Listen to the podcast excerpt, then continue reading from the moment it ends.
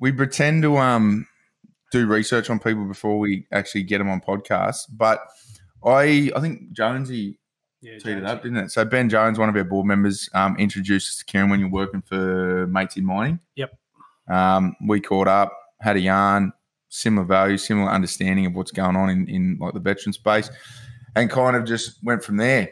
Um, so, mate, rather than me talk about your backstory, do you just give us a, a overview of like who you are, why, what, army, open arms, whatever you want to talk about, mate? Who are you? That's the question. Who am I? Oh, uh, that's a very ancient philosophical question, isn't it? Let's not get into I'm that. a, one. I'm a Scorpio. I like long walks on the beach. I hate long walks on the beach. There, there's the first thing about me. Uh, I hate sand. It gets in your toes and in, in your bed later. I'm a clean freak. Don't get sand in my house. You know what I mean? Um, no, so I uh, originally grew up uh, southeast Queensland. No, no cheer. And uh, so I was a bit of a sugarcane rat. Grew up and uh, one of twelve children. Yes, that's right, twelve. Six boys, six girls. Fuck, do your parents Yes. have a TV or?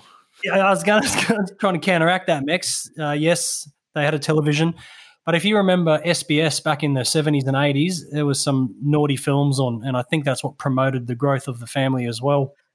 But uh, Irish Catholic, uh, twelve kids, six boys, six girls. So my grandfather, just for context, was born in eighteen ninety five. So this is twenty twenty. My grandpa was in eighteen nineties, man. He was world, yeah, he was World War One. You know, when they all spoke like this in a high pitched voice, Max. Grab your tin hat, your 303 and your bully beef, mate. And he he had he came back from the war from World War One. He fought in Pozières, France. He came back from the war as an older gent and then had a family. So as an older dad already, then having he had 10 kids and my father was down the bottom of that chain. So big gap between my dad and his dad, and then a large gap between my dad and myself. Hence the big gap in grandpa. Dad was uh, Choco. He was in the army as well, and then now the army history continues. Out of the six boys, five of us joined the army.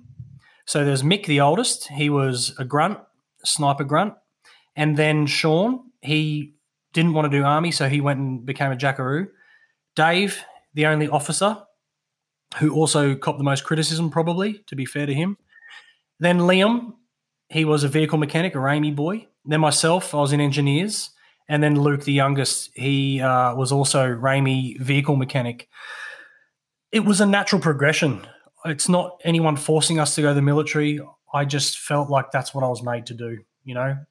I tried out of all the boys to, you know, I'll go from high school into uni and I started to do architecture.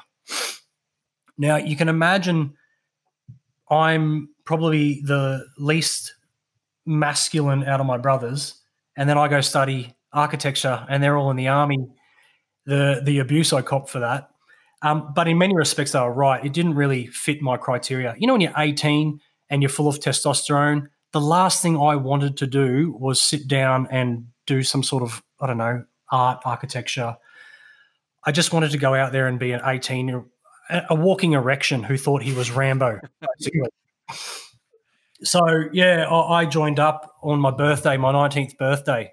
I was only 19. And I remember getting off the bus, you know, they scream at you at Kapooka and empty your bags. And during Kapooka, at least, I had no problems. I was like, you know what? Because at home, we called dad the silverback. There's a reason we called him a silverback because he was crazy man. He was a pretty vicious lad growing up and he was very militarized.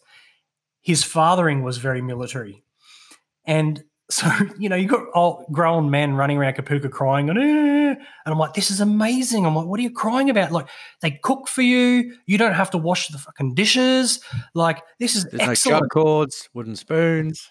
Exactly. No one's Help. teasing me like my brothers did. Uh, like I, I, you know, so I thrived, did all right, and then, um, long story short, um, what I do? Fourteen years, and then you know, pretty good record. You know, went to Timor, Afghan, and then it happened where I got the boot in 2014, administratively discharged, and that was my um, what do you call it, fall from grace, and where I started to uh, delve into the mental health thing. So I actually wanted to go into psychology in the military and got booted when I started my first year at uni.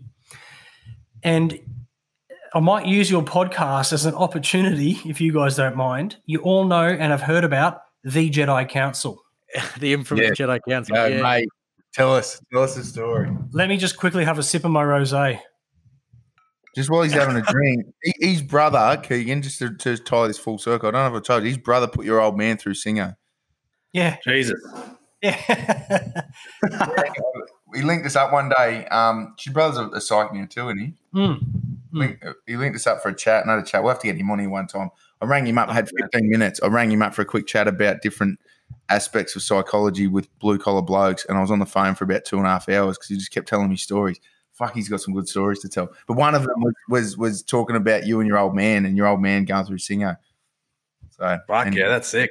story you can tell. You know, so Mick was um, in the military when I was still a little boy, right? So I think I was uh, five, no, six or seven, ten years What's of age. age 15 years. So when I was Yeah. 10, he was what, 25? He was already, I think, a platoon, uh, no, no, not a platoon commander, a, um, uh, a corporal section commander.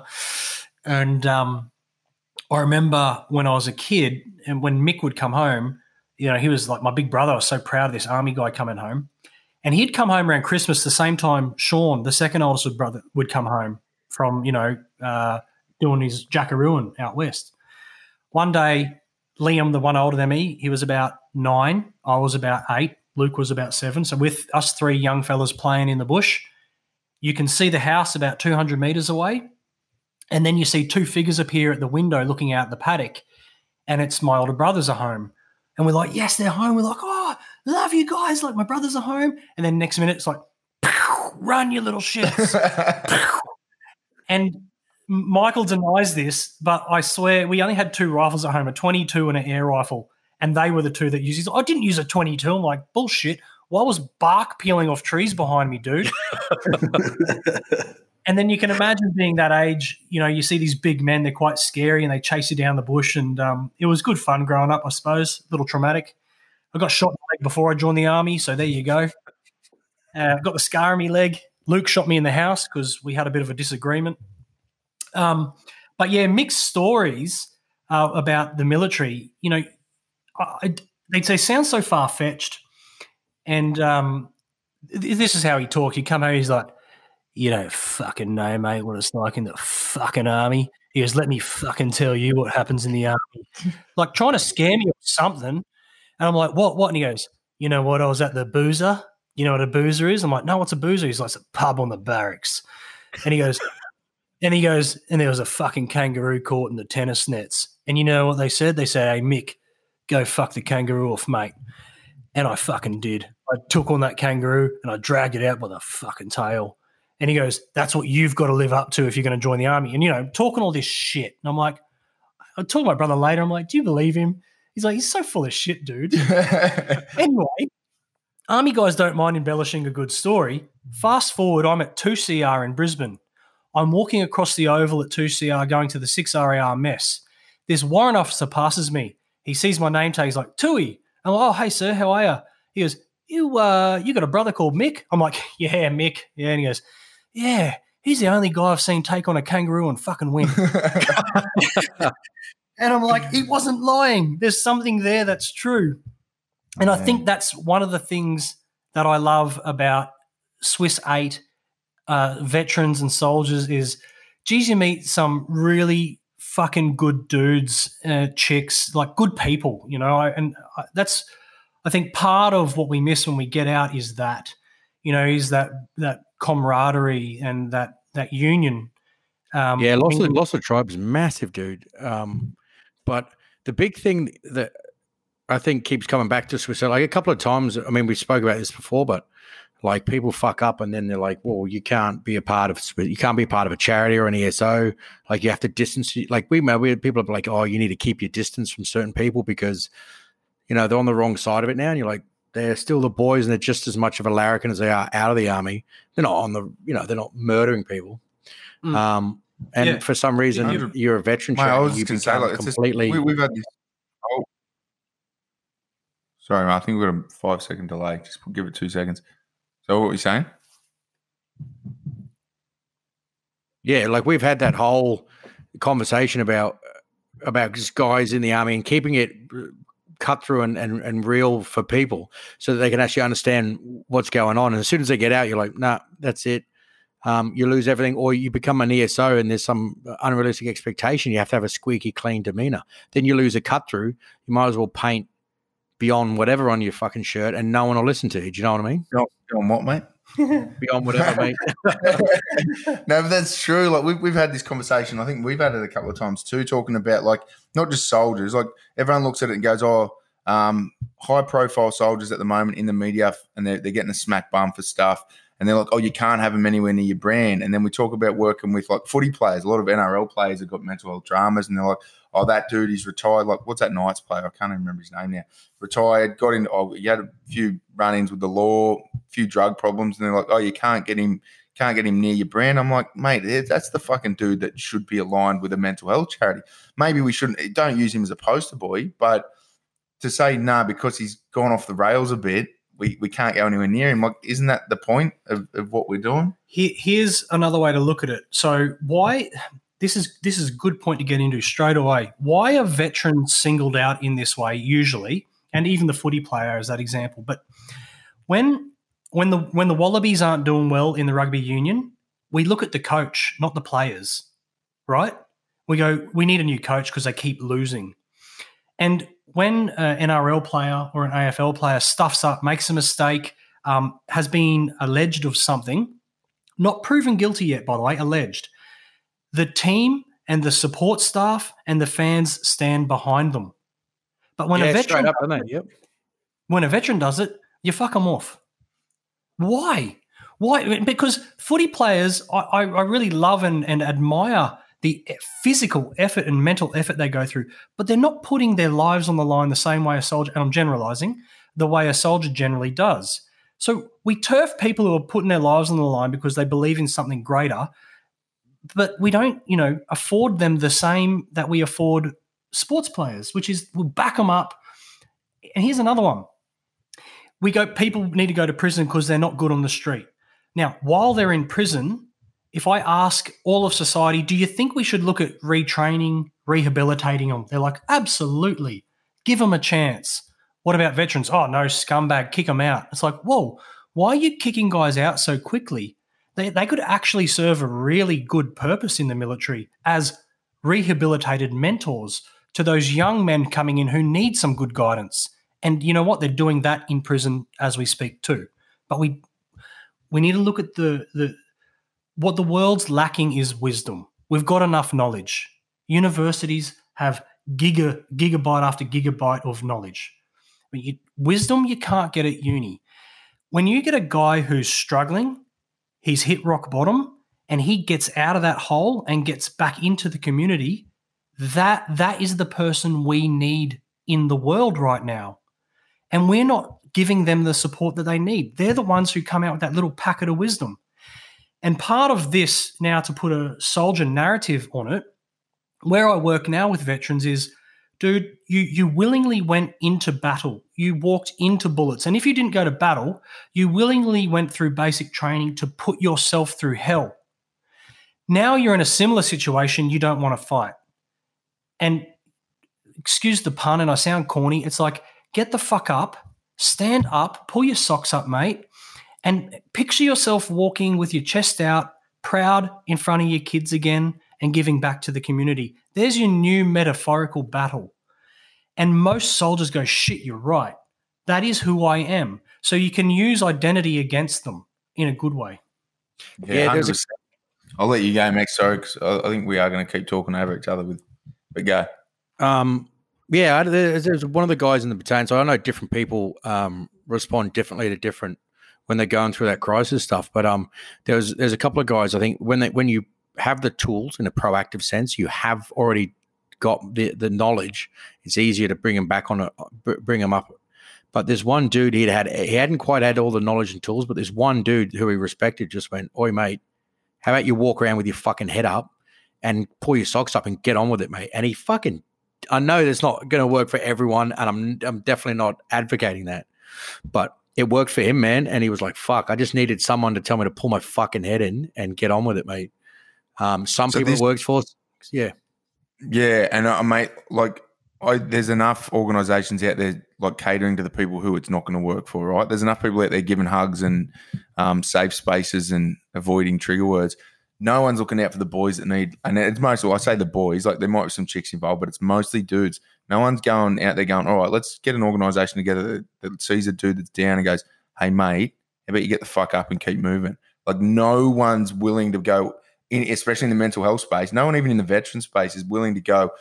Yeah, our method of solving this problem is to say get the fuck up and keep moving. Obviously, giving giving some tools along with that, not just telling people, "Oh, you're being you're being fucking lazy or you're being soft." Like that is that isn't what we're talking about. We're talking about speaking to people in the way that we would respond. Because if I if someone came to me when I was like going dark and they said, "Hey, do you, am I triggering you? Do you need do you need some safe space?" I'd be like, "What the fuck have I become?" And that would depress me even further. Hmm. But you hang around the boys and like, bro, you kind of been a dick. Just well, even even not even saying that, even just saying, "Hey, how about you get up and fucking come out and train with me, or get up and come and do X, Y, Z with me."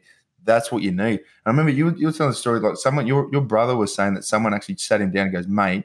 It was an old Air Force bloke. I'll probably butcher his story, but and that was exactly his words. It was like, "What are you doing, mate? Get the fuck up." his, his words were along the lines of, and I remember this. He goes, "Sympathy lies between shit and syphilis in the dictionary." and, and he and and then the same brother who copped that from his mentor did it to me. Where one day he said something really annoying, and I was like, "You're just a this and you're a that," and he looked at me and I hated it. He laughed. He goes, "He goes, yeah, that's your fucking problem, isn't it?" And I raged inside but he was right. It was all mine, all in here. And to back what you said, Mex, you're right. Not everyone responds in the same way. All all I ask for is you can fail and that's cool. You but just try something. Just give it a go. Don't sit back and do nothing. And I didn't get to the Jedi Council story. This is what happened. All right. A email went around uh, about five or six soldiers, and I, I don't know them all either. One of them was connected to me. This email was a self-deprecating email that a gent wrote about himself with some women that he had um, courted. I don't know what it said, nor did I get the email. From all reports, it was uh, let's call it poetic crass, and I'm not condoning that either. Now, what the military did is they went through everyone connected to them and went right. You um, on the discharge paper said, Kieran, although you're not part of this crew, we believe you condone their behaviour. And I'm like, how? And they're like, look at the emails you get sent. Now, for everyone who's been in the military from yeah, there I'll we go. you on this the one, bro. Yep. Yeah, yeah, that's what they said. And I went, well, but everyone gets those emails. Now, to be fair to me, all of them or most of them were sent to me and not sent on. And they're like, look at this pile of emails. I'm like, yeah, look at it. And as I was flicking through, I went, where are all the emails from all the women? And they weren't in there. And they're like, that, we're not here to talk about that. And I went, well, but it's not fair. But there was an agenda to be set at the time. And to be fair to my female colleagues who are still in the military, still serving, they supported the shit out of me, man, because I felt like an absolute scumbag. The news made it out like I was part of this group that went around putting GPS tags on people and tracking them and peeking through blinds. And, you know, it's not true. And it Nah, wasn't man. fair. So let me reframe it. Imagine you know who you are. You march through the streets on Anzac Day. You get a gong put on your chest for whatever you've done. And you're like, I know who I am. I'm proud to be an Aussie soldier, and this is what I've done. Then the military turn around, your family, your green family, and go, No, no, we'll tell you who you are. You're a piece of shit. Get out. I had nothing but that. That was it. I had no psych screening. I had no GP screening. I was turfed. And they go, Oh, here's a lawyer you can use who's military. And I'm like, the lawyer said, good guy. He said, mate, there's not much I can do, but just start preparing to get a job and what have you. Fast forward, I'm failing uni. I'm nearly homeless. I'm taking ice. I'm on the piss. Um, I'm suicidal, all that stuff. Now, a few things came together in that moment. And one of them was I was lucky enough to get a mentor like my brother who said, you know, stand up, brother. Like, you know, here's your new metaphorical battle. He goes, Are you a soldier or not? I'm like, Yeah, I'm a soldier. He's like, Well, then fight. Like, what are you doing? Mm. And so I use a similar analogy for uh, other veterans now to get through a tough time. And I know it sounds cheesy, but sometimes that cheesy stuff is exactly what they need in that moment. And I don't care if they weren't special forces or if they were admin clerks or I don't care. It's about just have a go. And if you fail, I'm cool with that. And part of what happens in the army is when you do fall down and you you you land headfirst in the mud, someone somewhere is going to grab your collar and pick you up. I said, I'll act like that. I'll pick you up again, but then I'll give you a kick in the ass again to go forward and, and motivate you to keep going. And that's the gist of where I'm at now, working in the in the veteran space with mental health. Is that peer support program that that that Open Arms is peer the uh, peer support program, isn't it? Is that the? It is. It is. It, and um, yep. They have they got good hands there. I mean, apart from obviously you. Yeah, I I went into uh, the Open Arms program um, a little. I was like, oh, get ready. I had this expectation that it's going to be really politically correct. You got to toe the party line, but I'm going to not blow wind up their butt. I want to give them credit. They've listened to the veterans and they've gone, what can we do better? And I really think they're kicking butt right now. And they've even given me that blessing as an individual to go, look, what's your style? Do you want to work with the veterans who you want to give a kick in the butt? I said, yeah, I think we're missing a gap in the hyper masculine area. They're like, go for it, mate. Do what you got to do you know, there are boundaries that we've got to keep for safety reasons, sure. But within that space, be you, be that veteran, show them that you've been in a hole and you got out and do that. So I fully, absolutely credit them for that. And I love them for that. Now, the other veterans who um, don't want to uh, work with me because they might not want to be uh, or not at a stage that they're ready to work on themselves, as you said, Mex, before, you know, fine another peer can take that role, a peer who loves just being an ear for that veteran, just to hear them out. So we've got a real dynamic group and we can tailor that for the veteran's needs. And I think that that's really important. But talking with, you know, Adrian about Swiss 8 and what you guys do, I think this is a space I want to help fill. And that is uh, not not all veterans want to do a group program and talk about their feelings. I don't want to hug any of you especially because and but that's just me. And you know, there's there's a bit of a narrative I think's wrong out there, and, and it's like, oh, I don't cry. Is there something wrong with me? No, dude, that's just you. Mm, so yeah. I, think it can get twisted, and we can just go, no, whoever you are is who you are in that respect. Yeah, I think that's the problem. I think that's the problem that government and even RSLs have had for the last like X amount of decades is that they've been trying to fix everyone with a broad brush. Yes. Going, everyone's veteran means they're all the same because that's a demographic of its own. Let's just solve them all with that one solution. And it just doesn't fucking work. Like, um, they they they're obviously missing someone. Their their highest risk demographic is dudes, younger dudes, um, and they are the dudes that are most proud, most ego driven, most susceptible to stigma. And they've always looked at that, going, "Oh, that's stigma. That's too hard to crack. Let's just go. Everyone's got these dramas triggers and safe spaces, and that that seems to be working this group. That must work for all of them. Let's roll it out. It just fucking doesn't work. And like um, the idea. I mean, I, I think the only way to go. I mean, you've already raised this. Like, if pride and ego and stigma is what's stopping blokey knuckle dragging dudes from getting the support they need, then you've got to use it, right? Instead of going, oh, how do we find a way to get around it? You, got to use it, and you use it by doing exactly what you're saying. And it's going, these guys joined the military because they wanted to fight. They wanted to protect people. They wanted to fight. They're always kind of looking for conflict. The younger you are, the more you're looking for conflict in every aspect of your life, and you get older and a bit smarter. But use that when they get out and go, right, they used to identify as a soldier, therefore they wanted to fight bad guys. Now, get, fight, help them find a new identity and give them a reason to fight for something else. Because at the moment, like they're doing it naturally anyway, and the, what, who they're fighting is DVA. Hmm. Like the whole, you ask, get the whole our generation of veterans together, the ones that are disgruntled and the majority love to whinge about stuff. It's part of being a soldier, and they're like, "All right, I can't, I don't fight for the country anymore. What am I fighting for? Oh, I'll, I'll go and fuck the politicians, fuck DVA. They're they're the enemy, and they've yep. just found. So instead of that, you've got to find give them a good reason to fight again. there's a couple of things in that. You know, one, you you can blame the government and the army and everyone, and that's okay.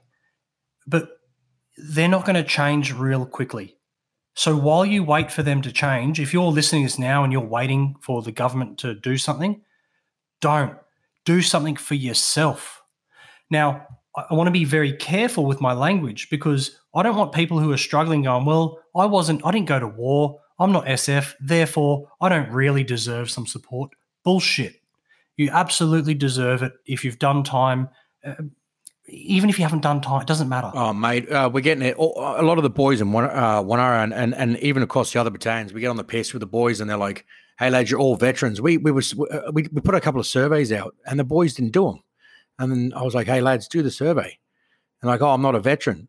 I'm like, "Yeah, you are a veteran." Like everyone, like that's what we've done now. Like that's what it is. And they're like, "Nah, man, the boys." And these are boys who haven't served, and they are fucking good hands and they're like, I'm not a fucking veteran, and and they're not they're not upset about it, but they're they're almost like they're they're like, no, I haven't earned that badge yet, but they're they're like, I'm an ex-serviceman or I'm a serviceman or woman, whatever. Um, and it's ostracizing dudes, man. A lot of dudes, and and as soon as you try and broad brush them, everyone pulls apart, and they're like, well, those services aren't for me, man. Here's a message for the veteran community, then, you know, because it, it, can sometimes become a bit of a rumor mill, like high, high school and it can get a bit toxic, if to be fair. And I'm like, yeah, he's uh, you know using the DVA looking for a pension. He didn't go to war, and it's like, in fact, what would happen to you if you've been to Afghan or fought in a battle? Great. What if you never got that opportunity and you really wanted to, and you would have been good at it, but you busted your leg? That can cause a lot of distress because my whole life was to be that person, and I never got the opportunity. And so a lot of guys I work with now are in that boat.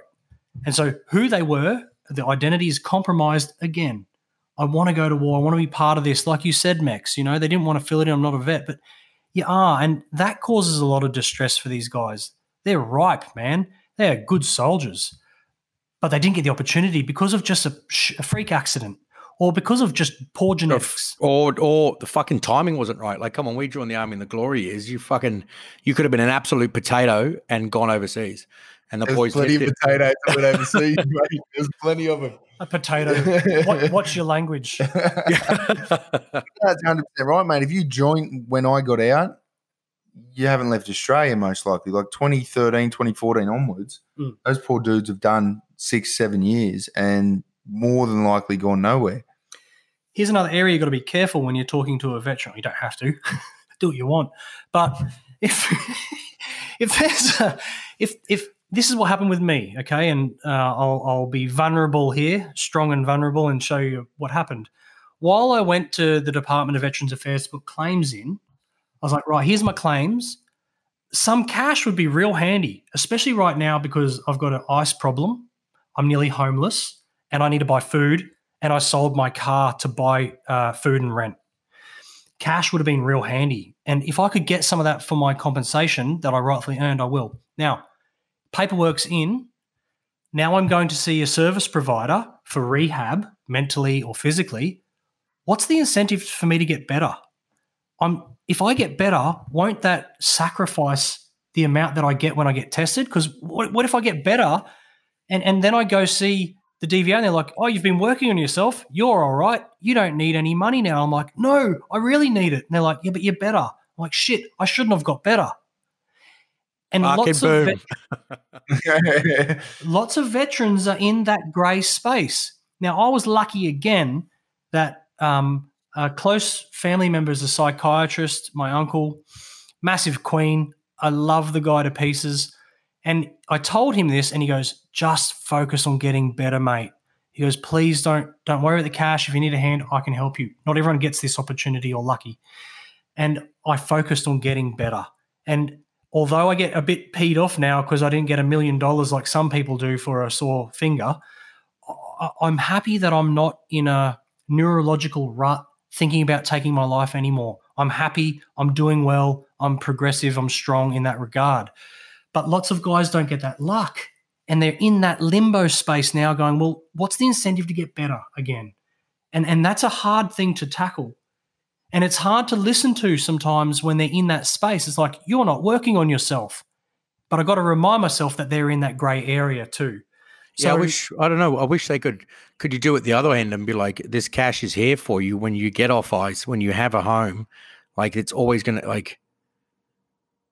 As an incentive to in, incentivize getting better, as opposed to incentivize being broken per se. Definitely, there are small pockets of money available to veterans when they get out.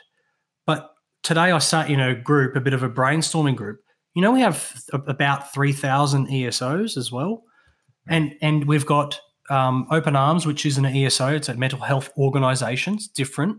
But we've got so much stuff out there. It's like, what should I use for what and when? And how do I access it too?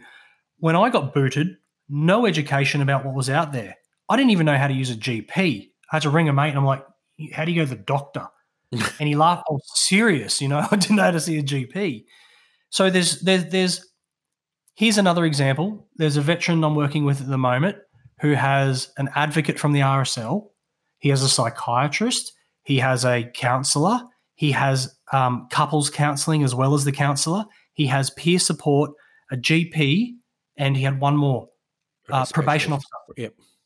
Seven people, all there working on this and helping this individual. It's incredible the amount of support veterans can get. Uh, we can get a lot. If you need it, it's there. So we just need to educate people about that.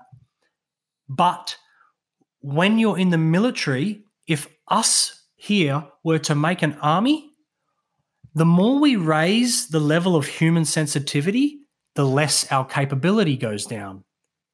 So you've got to be careful how you balance this. So we're now got an army where they're starting to think about human rights more than they used to. And they definitely should think about some, but they're also like, well, are we going to compromise our capability here? I think so. Mate, I think we're already over the tipping point. Yeah, I think it's compromised. I think if, if drones and the Air Force can't win the next war, the Western world is proper fucked. Mm. Because no, I know it's unpopular to say, but since Obama's administration, the amount of left wing ideology that the world has let just run fucking rampant and it's infiltrated everything. If we get another, like, worst case scenario, hypothetical, we go to war, boots on the ground war with China tomorrow, they're not putting up with fucking left wing bullshit, mate. They are just going to go around killing people. Yeah. And our dudes are going to get shot in the chest and be like, oh, that wasn't very sensitive of you. And they'll be like, nah a, a mate in Perth said, "Oh, we should be careful." Nah, nah, nah, a mate in Perth said a, a, a new crew came through, and this new crew that came through were reluctant to shoot. And he goes, "What's happening?" And he's like, "They were thinking too much about what they were doing as right or wrong." He goes, "I saw it happen in front of me." He goes, "That's too that's too slow." They're going to get others killed. Mm. And I'm like, well, there's the sensitivity coming up and the capability going down mate. And imagine what's going to happen after all this ABC shit and this four corner stuff's gone wild now. And yeah, all right, some some dudes overseas might have done the wrong thing, hypothetically, mm. but they were dudes who are in a bad spot year after year after year. Now, young dudes coming through, they haven't been in any bad spots yet. All they've done is seen on the news that if they shoot a dude who is on the fence between good and bad, they're going to jail. Yep. These young dudes aren't pulling triggers. No. I it happened uh, so we did uh, went to Solomon's the first time, and it was like rules of rules of armed conflict was like so convoluted. This this it turned into like a Chinese parliament. You get the legal o to come in, and then you go through all these scenarios. Like, yeah, but what if? And he, and this is some scenarios that they're saying, right? So it's like, yeah, okay, so he's got he's got a grenade, and he's pulled the pin, and he's going to throw it. He's throwing the grenade. Can you shoot him? And Cunt's like, yeah, you can shoot him. And he's like, no, because now he's no longer a threat and people are just like, boys are like, what? Oh, they're like, yeah. he's shooting at you, and then he throws his gun on the ground and he grabs his fork. What are you going to do? Like, I'm going to shoot him, and like, no, you go to jail. And so we had this in T- uh, in Solomon's, and then Timor was peacekeeping, um, and it was the, the laws of armed conflict was just as convoluted. Um, and you had to, you could you couldn't fire warning shots, but you had to verbally warn them. And then by the time we got to Afghan, like corporals and sergeants were hitting people with sticks. Like, hey, the guy's got a gat and he's pointing it at me. Shoot the motherfucker! And they're like, oh, like it was this thing, man. They were just like hesitant. The other day, mate. The ROE said no shooting, so they end up beating each other to death with rocks and sticks. What are we doing? Don't do that. They're probably, they're probably my two favorite cuisines as well. I don't give a- you know, and Uh, but he- here's here's the the the new so yeah sensitivity goes up capability goes down. Okay fine. I wanted to touch on how do we stop veteran suicide? So capability is a conditioning process which is reinforced by kpis like airn that's your kpi and that reinforces in the brain the procedures that you have to do to stay capable right no, nothing mystical about this now pretend again that you're in charge of building an army. Okay, the government's given you $2 million and went, right, build an army. You're like, okay, what's your plan? Okay, I'm going to call them from their home locations and then just see how they're doing. Make sure they're reading their PAMs. Um, what else can I do? The government be like, well, stop, bro. He'd be like, no, no, no. You need to bring everyone together under one roof. You need everyone to follow the same program at the same time repeat, repeat, repeat. And that will change their brains. And you go, oh, what a great idea. Here's the, why are we then not doing the same to make a soldier a civilian? Th- th- th- There's nothing more to it than this. We send after the military, gone to their home location, and somehow you think you're going to change the conditioning process. You're still you're you're not exempt from the conditioning process now that you're a civilian. The brain this, still this process actually changes your brain, doesn't it? Like it changes It the size of certain compartments in the brain as well. Like many areas, but basically it's we, we need and the way to fix and I shouldn't say fix, but I guarantee you it will reduce mental health burdens and suicide. Thanks, bro. If we can get everyone under one roof and train them how to be civilian. Because in the opposite way, we can't build an army by having people just at home getting phone calls. That's a shit way to train them to become soldiers. We'd be laughed at. Yet that's what we do to make soldiers civilian. It won't work. And so we sit there strategizing about what can we do to stop the suicides. It's like we need to recondition, take the person out and recondition the brain. It needs to go through the same process it did. So I went into Kapooka and never held a um, Steyr.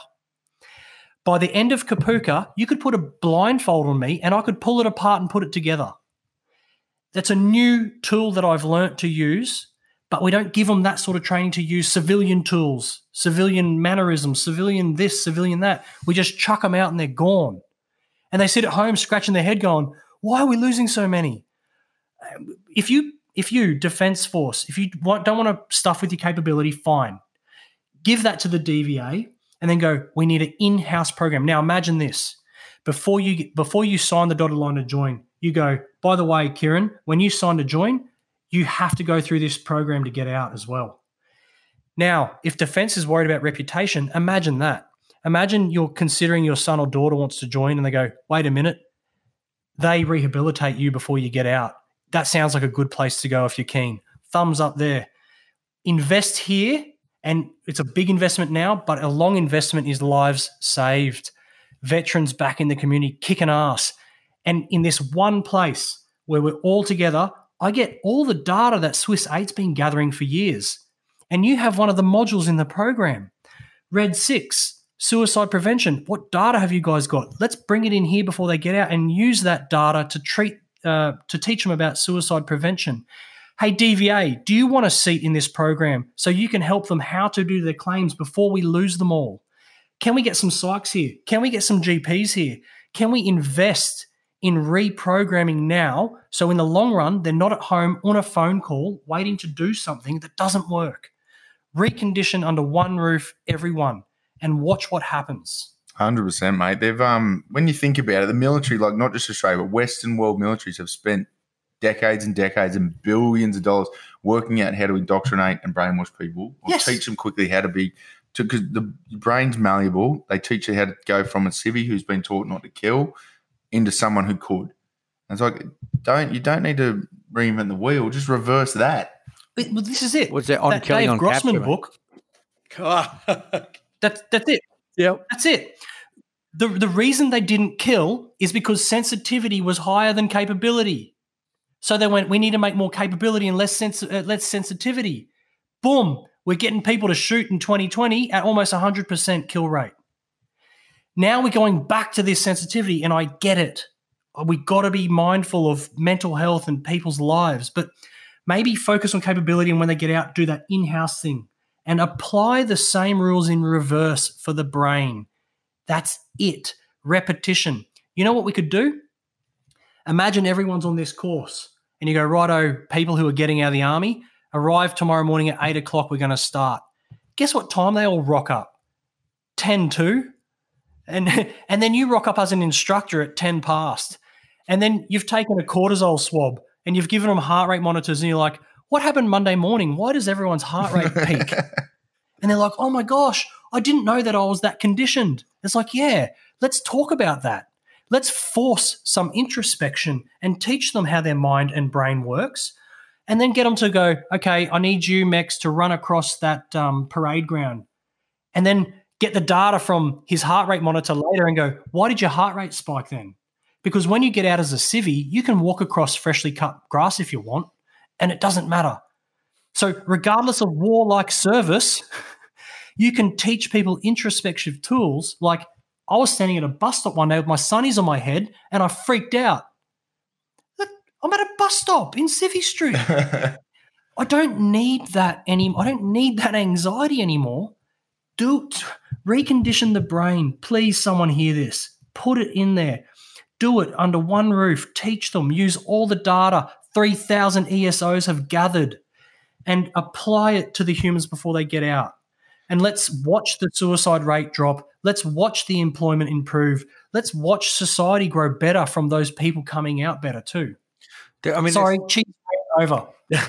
but there's stuff in there, mate. Like they're, they're the major ones, but there's there's sub, there's very subliminal, very sneaky other pieces of conditioning that they use that you don't. Uh, Even some Yeah, crazy. right. Do you know what I mean? Even some crazy, um, completely right of field. Like there was a guy who was. uh he was from Three Area and he rocked up to a piss up. He got out, he was a civvy, and he's like, Oh, we're gonna so he thought he was rocking up to a piss up. He's actually going around to a kid's five year old birthday party. And he's like, bring your kid, like bring your kids to a birthday party. Already half dead. So he had a couple of pre beers before he went. He grabbed a carton, he grabbed a carton, his daughter, and an esky, rock up to his five. And I'm not saying, and he wasn't an alcoholic. He was like, oh, we're going to like a five year old party. Like, but I thought everyone else is going to be there. All these civvies must just fucking get ham on it as well. And he rocked up, and everyone was like, uh, what, what do you do? I work in a call center. Uh, what do you do? Fuck, I don't know. I guess I'm an alcoholic. It's it's true. So you know, here's a a more um, another example. So in Grossman's book on killing, you know what they were shooting at were bullseye shaped targets, right? Like, hello, chap, three hundred three, load, ting, like that's how it sounded. And then they went, well, how can we make them? Because they're not aiming at people in in the battle. It's like someone goes, uh, yes, Kieran, sh- shape the target like a human, and they and they did. And now we have what's called a figure 11 target. It's an angry face. He's holding a knife, charging at you. Now, you don't think of it like that when you're shooting at the range, but that's one tiny thing in a myriad of different things that makes you be more capable in war to take a life. It works. It's implicit learning, meaning you're not aware you're being trained to shoot a person. But I guarantee you, if we go back to round bullseyes, because we can't shoot at people, you'll get people not shooting at people. Yeah. I mean, I mean to, to reverse that out, all you got to do is go right. We've trained, and biology's working with you, right? So if you, especially for dudes, you get them when they're eighteen, they want to become big, six foot tall, bulletproof, hard cunts, and so biology's working with you, full of testosterone. Let's train them from an emotionally acceptable person into a savage. Yeah. Doable. Then in your 30s, testosterone's dropping. You're naturally heading the other way. It's not a fucking hard job to go, this dude probably doesn't want to be getting in fights every weekend anymore. Probably doesn't want to be out shooting. Well, most of the boys probably would love to get in a gunfight, but they're, they're less eager than Yeah. when they were 20. Hmm. So all we've got to do is go, all right, teach some emotional intelligence, teach some normal stuff, brainwash them on how normal people can get by in life and be happy, and then you're good to go. Hmm. It's simplified, obviously, but eh, think about it there. Like what you just said there in that one piece, like I'm pretty sure all the boys want to get into a gunfight.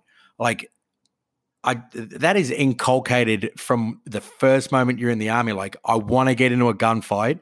And if you go on a trip, you're like, Are we gonna get to go hunting? Do I get to kill someone? Like, and people like, that's not big noting, that's not fucking cowboying. That is in their fucking brains. Like, this makes me a man. And if I get to shoot someone or I get to go into a contact, I get a big tick as a super soldier.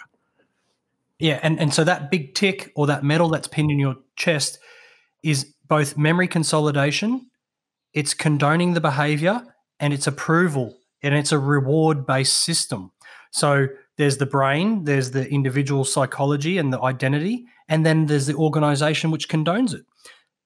So if we're going to smash these SF guys who are going to get the boot, what about the people who condoned it at the top? They knew and know damn well what's going on. Why are we getting rid of the players and not the coach?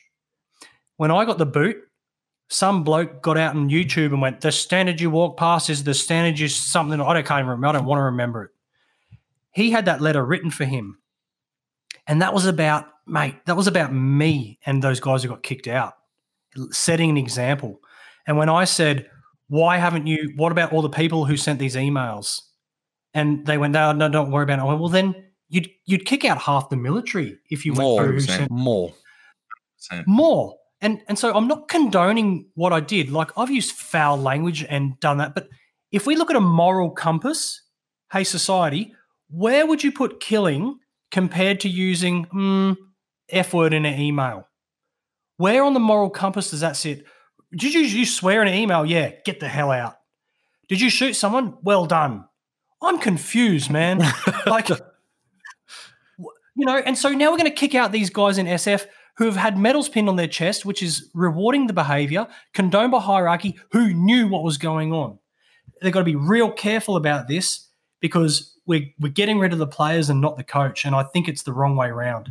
Oh, mate, and and I don't think that anyone will uh, will disagree that in that ten years when we were in Afghan, what those boys did over the seas, they saved so many fucking lives, and it, it'd be I can't see get them get the players getting dragged through the mud, but those boys sa- through their actions saved so many of the like we were literally as just regular grunts, fucking minesweepers, just walking around waiting to get contacted, mate, so that and then something would happen, someone would get blown up, someone would get killed we'd achieve some sort of intel and then they go and do the dishes mate and the stuff that they would do they were we were they were scared of engaging australian call signs do you know what i mean Mm. so to see them getting dragged through it mate it's fucking it's disgraceful mate so i don't know Well, again, you know, if and I, I I like using the brain because it, it it takes opinion away.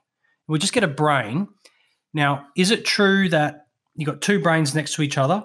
A blast goes off between them. Depending on the malleability, the age, the genetics, the identity, the biopsychosocial of each of those brains, one's going to get a bigger dent in it than the other one. Fact. Not that you're harder or softer, it's just part of who you are as a as a biological mammal. The proportion of behavior expressed from that individual is is equal to the uh, the indentation the that that blast left. So if the blast leaves one centimeter deep wound, you're going to express one centimeter's worth of behaviors. In this person, it left a five mil deep wound that person will express five mil equivalent of. Do you know what I mean? Does that make sense, guys? Like it's proportional to the indentation. Um, impression, that's the word. An impression, expressions proportional to impression. Yep. So that's just that. Now, if someone pops a balloon at a birthday party, not the army, just a civvy birthday, will people jump? Yes. Does that mean you have PTSD? No. It's just a biological trait that's helped keep us alive for millennia. And so, if the brain's continually uh, taking shooting at people, like the you know certain elements of the army, I call the SF army, and I call the the television army, which is winning hearts and minds. But at night time, you switch on your goggles and off they go. if they continually uh, see and have those impressions, it's called desensitization. That's what helps them keep going after those indentations. And that, in fact, is what helps them become very efficient at what they do. Again, I'm not condoning if things have happened that were appalling, but we need to understand on a level of biology that that's what's happening in the brain. Not condoning, but we should take care and take notice of that. And like a prisoner who goes to prison, they're not going to prison. We just need to work on rehabilitating that part of the human. Here's another one for guys with PTSD. A guy recently uh, was sitting at a cafe.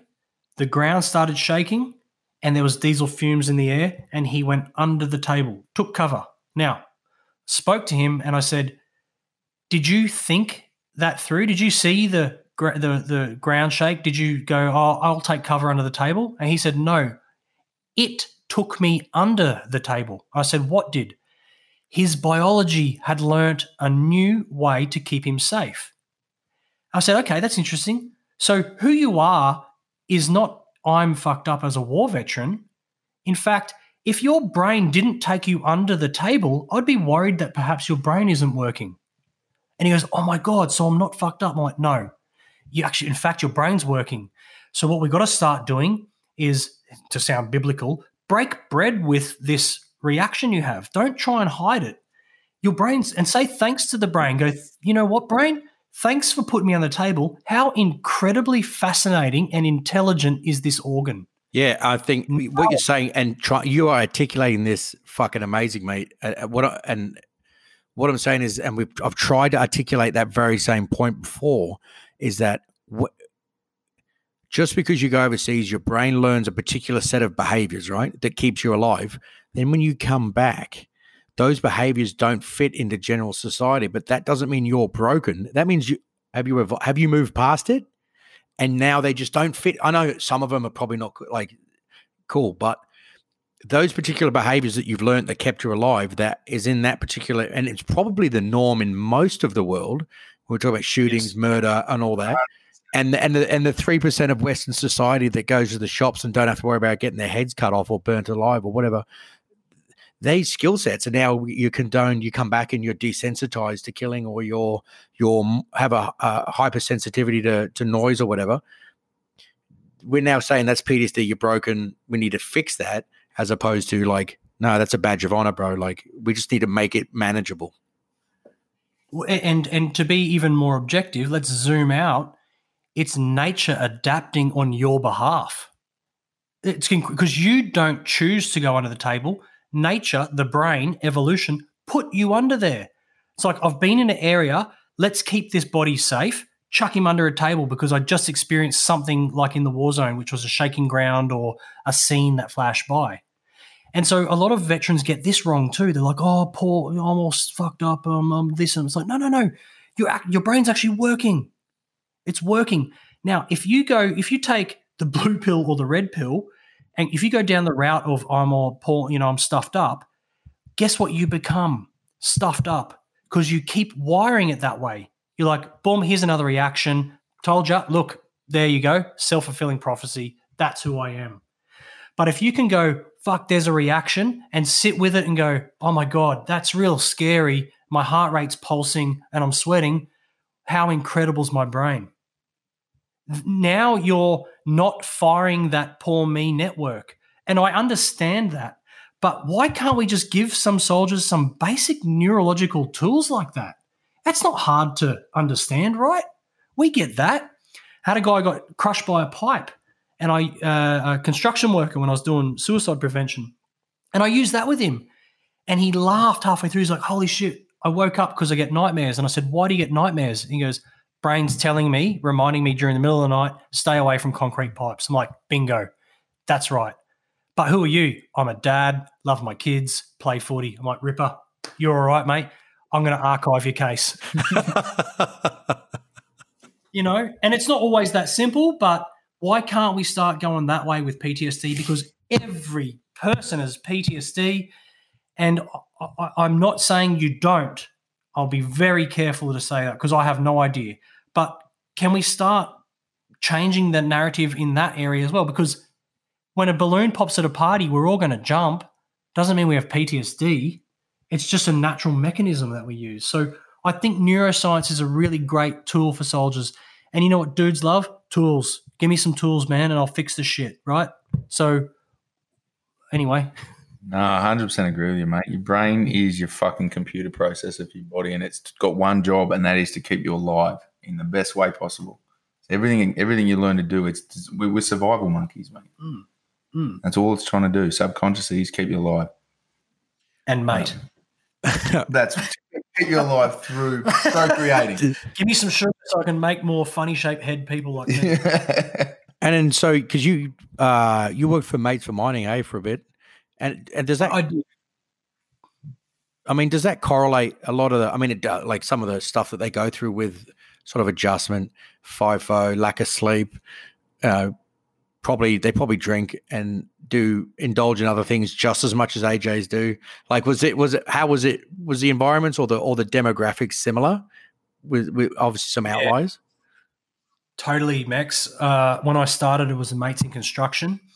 So I was going up to construction sites, you know, big big building sites that stop work for an hour. And they'd be like, oh, "What's this shit? I'm already behind with the job." And now there's this Dick going to talk about feelings. Adrian want to sit there and listen to this is like, no fucking way. I've got to get shit done. So I really respect that too, though. And so one of the first lines I'd say when I get to the front of the crowd, first I go to the HR department, I go, hey, I've got to meet these guys at the same level. I'm going to say fuck a lot. And they're like, go for it.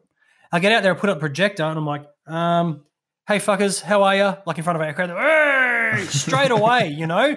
And I'm like, yeah, this is my crew. I like these guys, you know, and and because straight away I I I respect that they're they work their asses off. They pay bills. They've got kids. Don't disrespect them and talk down to them. And I, I had that little self talk to myself. So when I went out there, I said, right, I'm not an expert. I want to give you some tools so you can check in on a mate if he's struggling. Okay. Um, and if you think during this talk I'm talking bullshit. Call me out in front of everyone. And they're like, oh, we can do that. I'm like, you have to do that. What point is there? I can't stop you thinking that I'm not talking bullshit. So say it. And people would. And I really appreciated that. Some guy said, no, I think that's bullshit. I put it back to the crowd and go, who else thinks that? And a few hands would go up and go, yeah. So I'm not here to change the world. I'm just saying that, you know, and this is the gist of the program who's noticed a mate struggling and every hand goes up?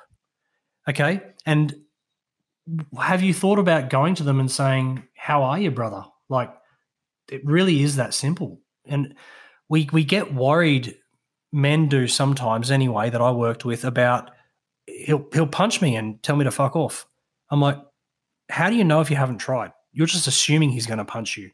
If he's really struggling he's going to punch you I, that doesn't seem to work. And I've asked over 200 men if they were going to take their lives, and no one's ever been physically violent with me because it was a genuine ask and I didn't downplay the seriousness of their concern. One guy, this massive Lebanese dude in Sydney, I love this guy. He said I could tell the story too. Big no neck, he was a unit, big nick, and he put his hand up in the crowd once. He goes, Hey, KT, it doesn't fucking work, mate. That's my Lebanese accent, by the way. Yeah, it's good. I go, I go, I go. What doesn't work? And he goes, "Oh, uh, my mate told me to uh, get fucked once." And I said, "Well, what did you say?" He goes, "Oh, I went up to him. I'm like, "Oi, Baz, what the fuck's wrong with you?"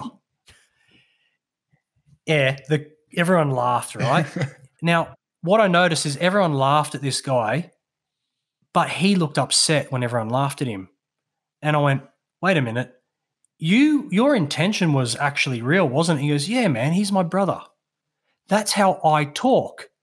So I actually get really pissed off when people go, Oh, foul language, disgusting man. I'm like, no, no, that's his vocab. That's him going, I love you, bro, and I want you to stay with me. He just said, Hey, Baz, what the fuck's wrong with you? That's how he spoke. And I said, all right, well, let's let's rechange the language. Why don't you? What's he going through? He goes, a divorce. I said, okay, does it? How does it look? He goes, he looks tired and just shit. I'm like, say that then. Go up to him and say, looks like you're going through a divorce. I know you. I know you're going through a divorce. You don't seem yourself, brother. He did, and he came back, uh, called me the next day, and goes, it worked. And he goes, he talked for an hour, and I didn't say anything. I'm like, there you go. And men don't want to talk you know, if your intentions are good and you give a shit about your mates, we absolutely do. Sometimes we've got to be mindful of the language that we use too. But be mindful as well of people like, oh, so ignorant. Listen to how he spoke. No, no, no. That's his language for I love you, brother. And I'm checking in. So I want to, you know, highlight those differences that we have. And the veterans, to answer your initial question, are exactly the same.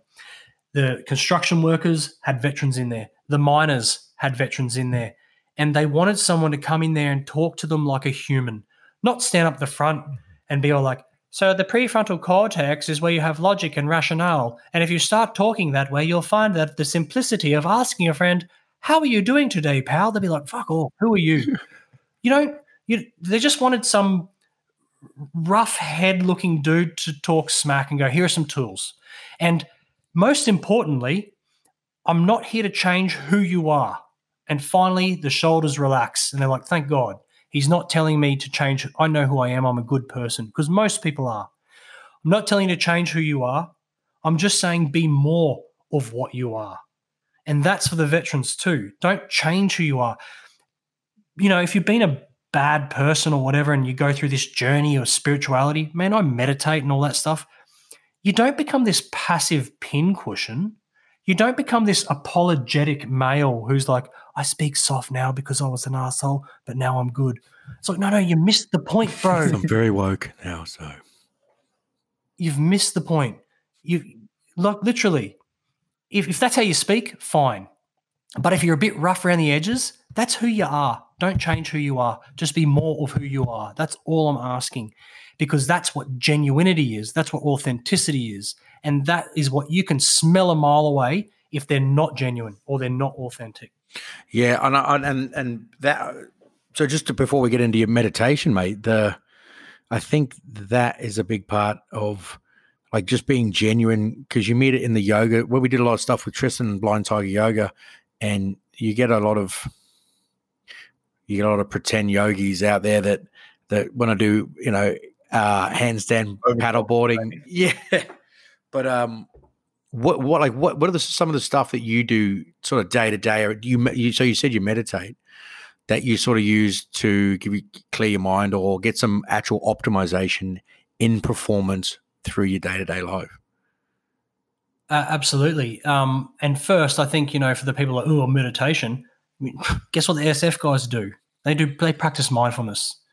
You know our, our greatest warriors use it. And um, uh, so what do i do? Well first, let's talk about what happens to the brain when you do things like mindfulness. So, they've replicated these studies thousands of times where they've got brains, put them in a scanner, never meditated before, and they went, Let, let's look at what areas are lighting up and which areas aren't.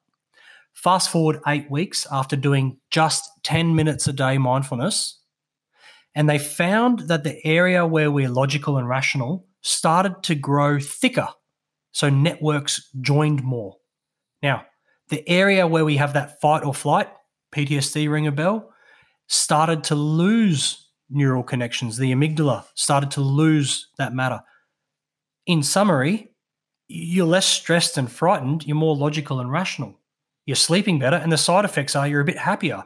Now, look, it gets a bit weird when I skip down the street and I'm smelling flowers and go, Adrian, come smell this flower. He's like, What are you doing? I'm like, I'm just meditating too much. you know, like I genuinely, I genuinely appreciate those little small shitty things that kids look at. A crack in the concrete with an ant going in it. I'm like, holy shit, that's cool. You know, you do stop and smell the roses more. Here's why this matters. People who drive from work to home in their cars, everyone listening's done this. You get to point A to point B and you, you don't remember driving. It's called highway blindness because you were up in your fucking cubby house thinking about shit. I hope she's this. I hope I haven't done that wrong. I need to clean that. I've got to mow the lawn. You've you've actually now to be corny again because I'm fucking corny. You've missed a little bit of your journey, okay, life journey. That's gone. You're never getting it back. Why does that matter? Because when people who are on death, uh, not death row, palliative care patients who are interviewed, not long to live, they said, What do you regret in life? You know what they regret about life? Being so caught up in here. And they went, Whoa, whoa, we got to re- rephrase the question. What do you regret about, you know, what did you do wrong in life? What do you regret? And they went, Yeah, yeah, I was right. I, I, I had my attention up here all the time. I missed my little girl playing in front of me. I missed my wedding, and I've seen that happen. So worried about everything going right.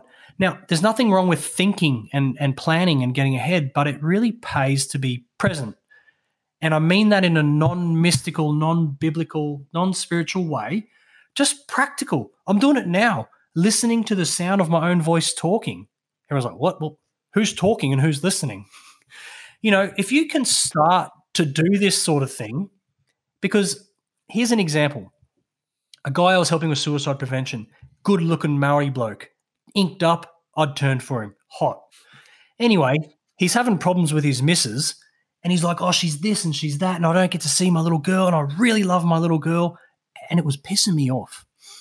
I said, in that moment, I don't know, I didn't think about it. I, said, I go, shut the fuck up. He goes, he goes, what? I go, your little girl's right there in front of you, and you've just been, you've missed her the whole time. And I was just trying to highlight the importance of being present like that. It's a practical thing. You love your kids, prove it. Get out of your fucking head for a while. Sure, there's a time to think about sorting out the divorce, but what's really important? If you're on, if you've got a few days left on earth, and I go to one of you guys, what's your biggest regret? And you go, I wish I wasn't caught in my head so much, you'll be pissed off.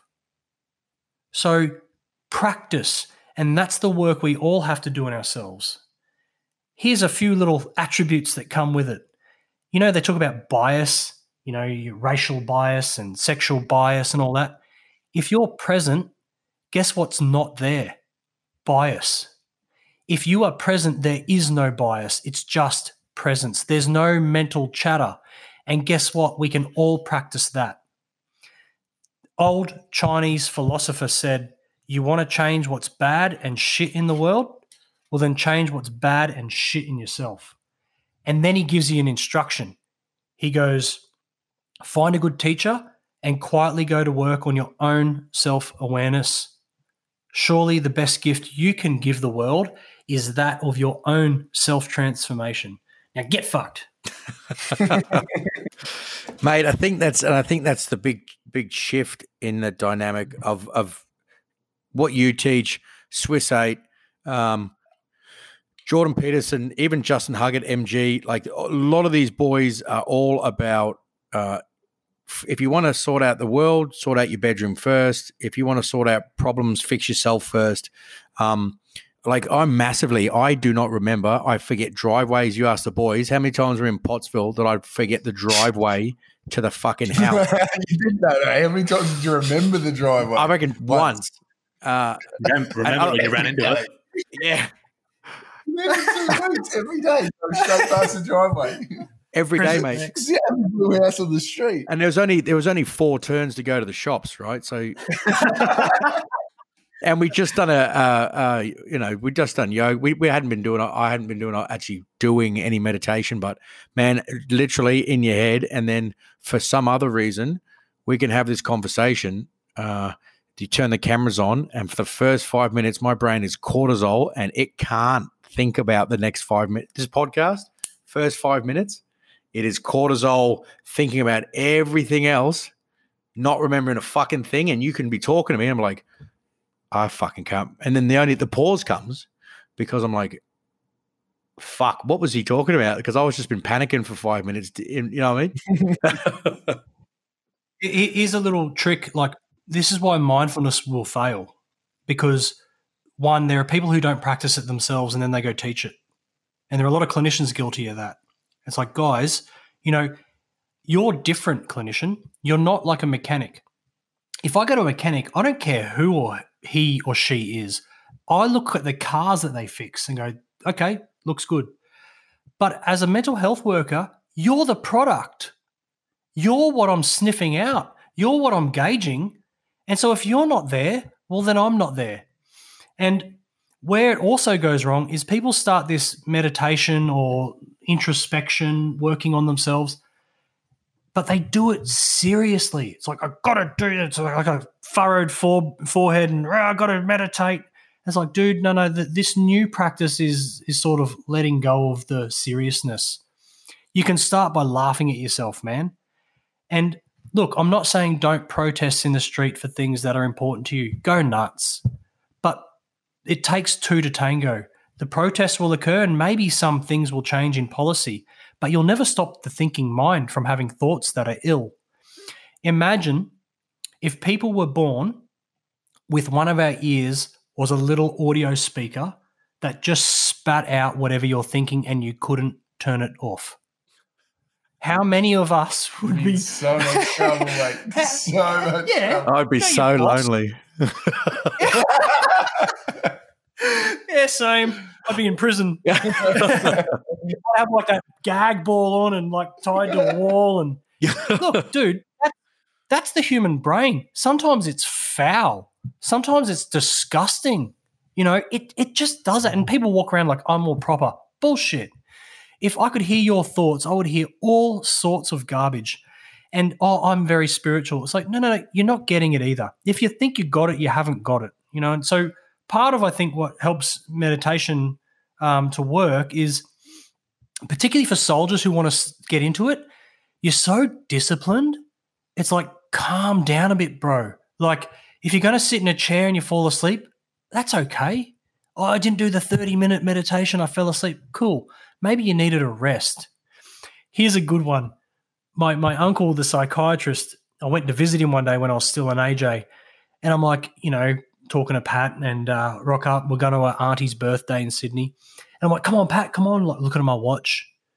And he just leisurely like walks out in his little suit coming. And I go to put my um, hand and press the lift button in his apartment. I'm like, I'm like, come on, come on, come on, come on. Gotta go, gotta go, go, go. He grabs my hand and goes, no. He goes, no, let's be late. And, and I'm like, Pat, look at me pulse. And he's like, no. He goes, you've got TUI anxiety, don't you? I'm like, no, it's time anxiety. He goes, yeah, you've got it too. He goes, let's just let the lift come and go. And it it really infuriated me because we're going to be late. And I associate being late, like you do, with some form of punishment. so it was a good lesson to learn. And that's like an extinguishing process, which, you know, they're using with PTSD as well and virtual reality. So mindfulness, if you're going to do it and you want peak performance, be kind to yourself when you're doing it because a lot of veterans are like kind of forcing it when it's not a forcing thing. And it's I still sit there and do 30 minutes every morning. I do 30 minutes every afternoon as well. And I still come out of it sometimes and go, I feel I feel shit. I feel worse. That's okay. If you're looking for a result, that's getting in the road of you meditating too. Then you're not meditating because you were looking for a result. Meditation arises as a consequence of the mind falling still. Because if the mind isn't still, it's not meditation. And then you're not meditating. You're like, oh shit, I'm not meditating. It's like, oh, now I'm giving myself shit. Now I'm talking too much. And so then you just go back to break bread with the noise in your head. That's cool. The brain evolved to make thinking. You can't stop it, but you can practice sort of training it or making peace with it. And then when things do come up in your mind, they don't have the ferocity that they used to. And now you're cooking with fucking Teflon. Shit doesn't stick like it used to. You know what I mean? Well. Mate, what, what you said about like when, when you're in the mental health game, you are your own product. That's that's bang on. Like mindfulness, definitely. That's that's what got me excited when Open Arms started getting like lived experience peers in. It's like if you want someone to solve this problem, don't go to politicians, don't go to high level researchers, go to the dudes who have done it, been fucked up, come through the other end with a positive story to tell. They're the ones that I want to listen to.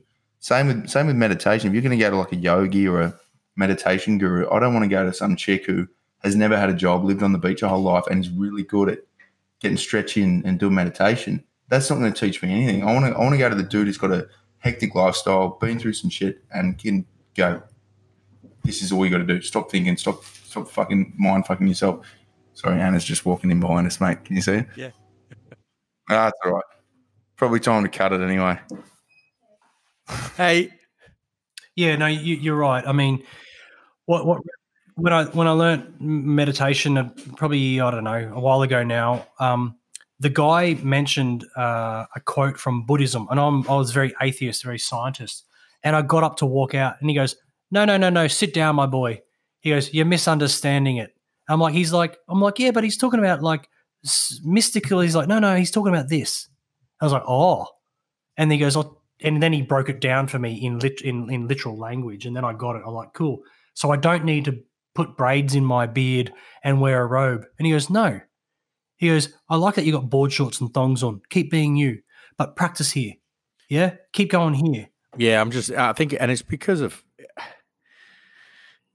marketing. They did so well with. I don't know how they have um, appropriated. So chicks on in. Oh, you can't even say that. Like even fucking dudes who are trying to be you can say whatever you want, like even dudes trying to be super woke and they have just appropriated spirituality, meditation, mindfulness. Like if the cats, if if high performing dudes or chicks had done it first and not like we have we have now I mean it doesn't matter how hard you try, you try to de-link when you hear yogi or mindfulness or spirituality, even when I like, if you tell someone try and be present, people are like, oh, fucking go and have a latte, bruh. And you're like, no, no, no, fuck. They stole that. They stole it. They did some marketing. They had some yoga mats and some Lululemon pants and they fucked it. It's not theirs. Pull it away and let's be warrior monks. Yeah, totally. It's it's so practical. You know, it's you know, this is when when I have to meditate. If I feel good and my day's gone well, I'm like, warning, warning, go meditate. Because it's preparation for the worst day of your life. because you don't want to wait till shit hits the fan. You're like, oh, I should have meditated. Mm. Because that it's like, happening. no, I'm doing pretty well. Yeah, yeah, do it now. But if you don't can't form this new habit, fine. Sometimes meditation's the worst thing, by the way, and this is the other reason it'll fail. I went through a really bad stage in my life because I started to become more aware of the shit I was thinking. As a result of meditating, I started to realize how bad my mind was. But before I was blissfully ignorant. Now I'm meditating, I'm like, oh my God, I'm so ignorant. And it got worse. But I pushed through that stage and now it's kind of gone past that where I can recognize it. So if there's someone there now listening and they're struggling with depression, maybe going on a 10 day silent retreat's not the right thing. maybe maybe you need to be around people and and and not meditate. Maybe you need to be as far away from your thoughts as you need to be. Chuck on headphones, listen to music, go surfing, have a beer. I'm not condoning drinking, by the way, mental health, but you know what I mean. No, that one's got to go too, mate. Man, getting shit faced is bad for your mental health. Drinking with the boys, having a few beers with the boys is fucking fantastic for mental health. It the is. sooner we get that one out of the way, the better.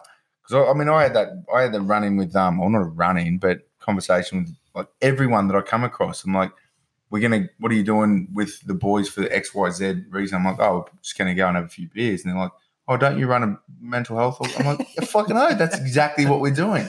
We're gonna go and have a few beers, loosen up, Yeah. invent everything. I mean, that's that's kind of how the boys operate. it, and, and that was one of the messages when I was with the construction workers and miners. I was saying, guys, I don't want you to wheel in a trolley jack with one ton of piss in and go, let's talk about it. I, having one or two beers, keep it safe. I, I got no drama, especially if they're critical and they're thinking about ending their life. Because for me, when I was at that stage, I rang up Mex and I rang up Adrian one night. I said, boys, can we go down to the pub? You know, you guys know the bra. I went, let's go down the, the Maroubra Bay. And I said, I, I don't want to talk, lads, but I'd really love to just watch you two talk smack for an hour. These two had a schooner, and I was like a person watching a tennis match, listening to the most bullshit stuff I've ever heard. And then I went, and they went, "Hey, uh, let's let's call it quits." And and they go, "How was that?" And I went, "Perfect, perfect." I didn't want to talk about my feelings right now. I don't want to cuddle anyone, but listening to you dickheads talk smack was just spot on. And I think we, you know, miss that a little bit too. And and I get it too because we do lo- lose a lot of people when they've had too much to drink. So again, the message is be mindful and, of it. and because I, I mean, going to the pub and having a beer, I I love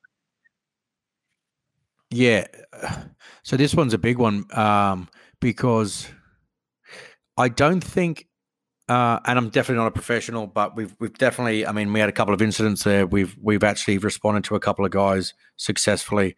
Um, they've set an intention before they've started drinking. So, and they use, uh, and most of the occasions that we've gone to, they've used alcohol to get them over that final hurdle of doing it. And and so it's not it hasn't been like, oh, I'm having a couple of beers with the boys. Oops, it got out of control. Now I'm now I've got to kill my it, usually it's there's a little bit of intent. Then they go, right, I'm gonna get fucking wank till I can do it. And then they're either, you know, I'm like, fuck, man, I'm not a psychologist or psychiatrist. It's just been lived experience with, and we've done it for for, for a while yeah, it, like it's fucking binge drinking and, and, and alcohol, but there's, you know, just generally an intent behind what they set out to do, I think. Yeah, it, you know, and I, I think to to be fair to the, and I'm general, I'm bell curving here the males listening, the male audience. So if I put the general male in the middle of the bell curve, actually every human doesn't matter. We all experience the feeling of the, the suite of emotions that a human goes through. Men feel it just as sensitively as women because you know, talk about women's intuition and they can feel feelings and emotions. We're just as good. We're probably poor articulators, and there's some science to back that claim up. Um, but when we have those feelings that something's not right about a buddy, follow it. And here's a weird thing when they do the research on gut feeling, the person who follows the gut is usually is significantly always more right than flipping a coin, for example.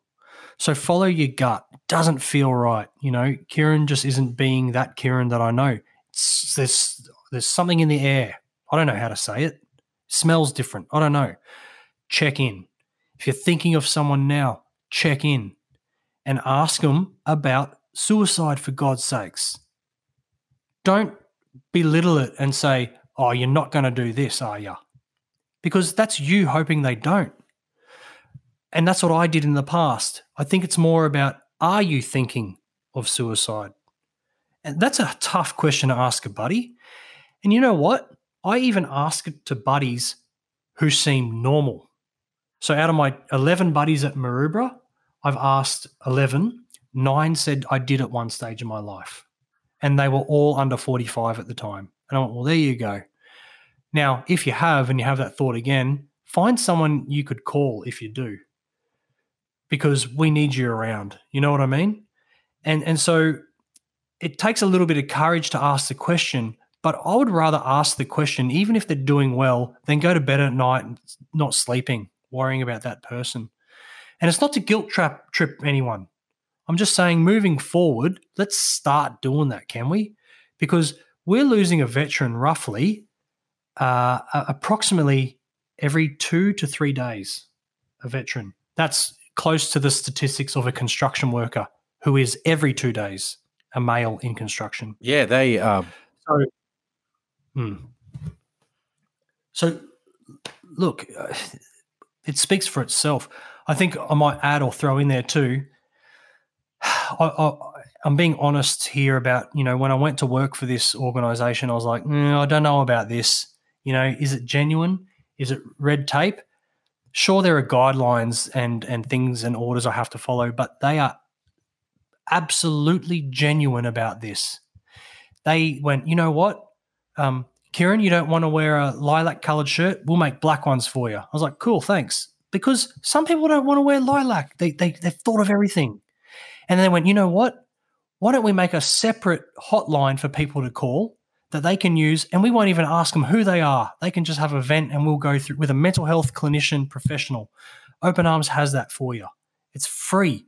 Use it. Spread the word. That's Why a not? big one for the boys that are still in. Because I mean, my- the number one fear for the boys that are still in the going, I'm not putting my hand up. I'm not going to see a psych. It's career progression. They don't want to get. Most boys don't, or they still give a fuck about what other boys will think. But I think that that that one's wearing down quicker. The big ones, boys, especially in like the higher level units, is like I can't go and see a psych because that's me done. Like career over. Like now they're, they're finally fucking catching on, going, all right, let's let's. I mean, hotlines again, not my favorite thing, but if that's their go-to mechanism, they're making them anonymous now. Hundred percent. I Which is a self. Yep.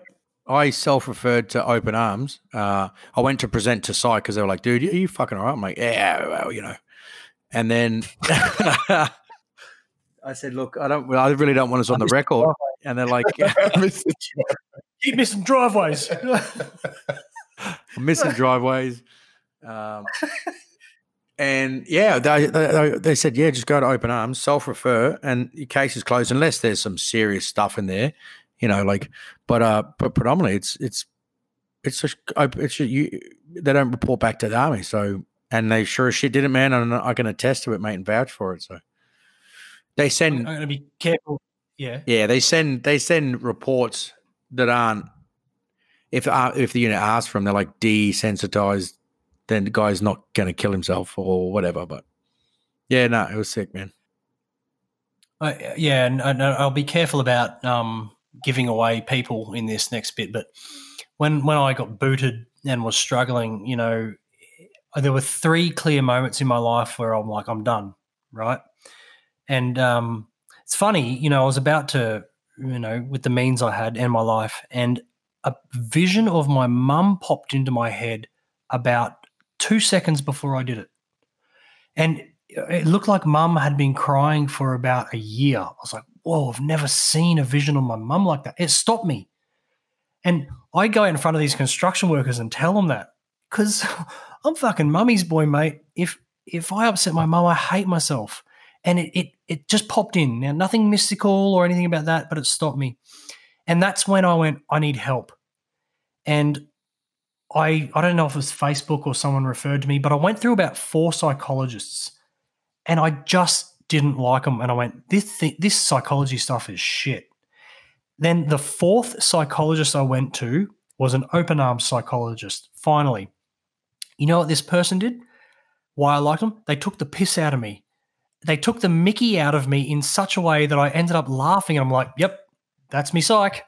And I went back and forth with this psych and uh, love this person and know them now too in a professional way.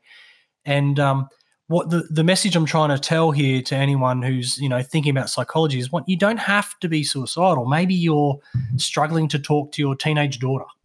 Use a use open arms or another psych if you don't want to use open arms. It doesn't mean you're crazy because you use a psych. SF use it for performance. Why don't you use it for things like that as well? Get some tools, get some tips. But I guess the other message is if you go to a pizza shop in a new town and the pizza you try shit, do you just stop ordering pizza? No, you go look for a new pizza place and then you find a better one. It's the same as psych, you know? Get your cognitive feed from a, a better place. That's all I'm trying to say. No, do the shop around 100%. I mean, um, well, you well, before, Don't miss the driveway, but keep. you know what I mean? Um, no, man. I'll tell you what. I- Uh, so here's a here's a story. This is coming out, and this is stone cold sober too. Here you go. Ready? So going Whoa, going whoa, whoa. Go, got back from Afghan, going through a relationship breakdown, uh, drinking excessively, and I was like, "Ooh, Unusual? yeah," Yep. and ended up ended up uh, having an argument with my platoon sergeant, uh, and got got PM what what is it PM aided, and they're like, "You need to go see a psych." Anyway, popped up, went and saw this uh, seventy year old psychiatrist, and he's like, "Yeah, you're fucked, mate." In in, in sixteen pages of writing, and I was like, "Okay, right, what do we do?" He goes, "I'm going to send you to 10, 10 visits with this psych." And I'm like, "Right, let's go and have a we're gonna have a chat." And I rocked up, mate, and this I was like, "Fuck!" From day one, I'm like, "This is not for me." But I fucking didn't know you could you could psych shop. He was a Ger- him and his wife used to live on a German commune, naked commune, and uh, they used to do some spirituality stuff, and and the chick I'd been I was going through a relationship breakup with was like a apparent super woke um, hippie, and so he was like, "No, I really agree with some of her methodologies here. I think you're the terrible person." In It's all you. it's all you. I'm like, "Oh fuck me!" And he goes, "In fact, um, let's go to this seminar about rainbow children, right?" And I was just like, "Oh fuck me." Uh, if there, I was like, if there's a God, I was going to become, I was Catholic. I'm like, do I need to go to church? If psych ain't going to work, maybe I just need to go and pray for it. Um, so definitely fucking, and I stayed for the full 10 visits and we went, he's like, I think Typical soldier pushing through when you didn't have to. You, you, you know. Hey, um, what's the uh, what's the name and address of this? Can I, naked um, poetry. it was a, it was a near German naked commune, in, uh, and and he was like, yeah, me and my wife lived on it for ten years. I was like, fuck me, and we went to a a literal. it was a it was a seminar on rainbow children coming down from like aliens and spaceships. I'm like, I took my mum, I took my sister because I'm like, you're not gonna fucking believe this. Uh, I used to drink before going to the session. I was like, I, my sister would have to pick me up. We'd be at the uh, Herbert Hotel, and I'm like, fuck. I can't deal with this. And I'm like, and he'd be like, Are you drunk? I'm like, I've got to listen to you for fucking 40 minutes, 45 minutes. Of course I am. So definitely. Is this in Australia? Yes, this is this is in Townsville. Whoa. Yes. Awesome. And I was like, so definitely fucking shop around. If you don't like them, walk the fuck out. And and they're professional anyway. But um, before we before we go, man, and I'm cognizant of your time, bro. Um, what I want to talk about, you said statistically, we still we spoke about um some things. Uh, the, the biggest statistic I want to bring up is the homelessness bullshit statistic that's currently sort of being um, spread across social media platforms, uh, and and the fact that uh, and and I'm, I'm sit on a committee in Townsville for. Um, Phillip Thompson's put a committee together for Townsville for veterans, and one of the blokes on that committee uh, actually runs the homeless veteran shelter. And when I first brought it up, this this chick on the committee was like, "Oh, we got to talk about homeless veterans." And I was like, in the in the famous words of Machine Gun Dave, I was like, "Fucking name five. And this dude who runs the shelter was like, "You you know what? You're dead right." He goes, "The uh, the only homeless veterans in Townsville, uh, they said there's four of them, and they want to be homeless." Yeah, I'm gonna drive. Sorry. Yeah, and they and they want to be homeless. Uh, I'm not very well educated in homelessness at all. To be fair, I don't know much about it except that last comment. The the homeless uh, people who I've spoken to in my last job with construction workers and uh, miners, and now with soldiers or veterans, some of them don't want a home. Some of them like a swag under the stars, and that's them just fine. So I I do know there are some that my colleagues have worked with who definitely don't want that. And they've got them into emergency housing. So, one of the beautiful things we can do is get them into emergency housing if that's exactly what they need. But I can't really comment on the stats. I don't know them that well, gents. Can, is there, um, I suppose, uh, there, there, there'll be stuff that you probably can't talk about. Do you, you find a lot of the cases that Open Arms deals with um, result in homelessness, or is is it a big thing on Open Arms' radar at the moment? I haven't been there, again. I haven't been there long enough Yeah. to give you really No, sage advice here. Um, so I'd be commenting, you know, out, out of um, Mate, and this is this is something like a conversation we've got to have probably longer and deeper another day when we find some people who actually, well, if we can find someone who's a subject matter expert in a problem that most likely doesn't exist, um, it's going to be hard, mate. Like we, I did, I had yesterday. It came up in the news today, and I'm like, oh, I'm gonna Sorry. gonna make sure we ask Kieran um, the Savo, but it, it came up that it's the last seven days, I think, in the media. It's been a pretty big topic yeah. um, talking about homeless veterans. And I got one of the girls in the office today to dig through the stats, and the stats they circle back on themselves. So there's there's one report that's come out saying there's 5,800 homeless veterans at the moment. Their stats refer to a DVA link that doesn't actually work, and then when you find the study from DVA that they're actually talking about, nowhere in that does it mention a number. Um, and they've they've come up with the the the the stat that five 5.3% of veterans are homeless. I'm like, fuck me, dad. That's five out of every 100 people, right? There's 500 dudes in a battalion. Where's where's your 24 mates that are homeless at the moment? Like, again, all, all I can talk to are, are the guys that I've actually met and uh, helped or intervened with, and they were happy. See, we automatically say homeless and go, oh, associate that with bad. These guys associate homelessness that I've worked with with no, no, homeless good. I, I, I go on a so sure there might be that many homeless, but how many are actually okay with it? And yeah, I don't mean, know. that- that's, that's the big grey area in this study too. Was like, what is a veteran?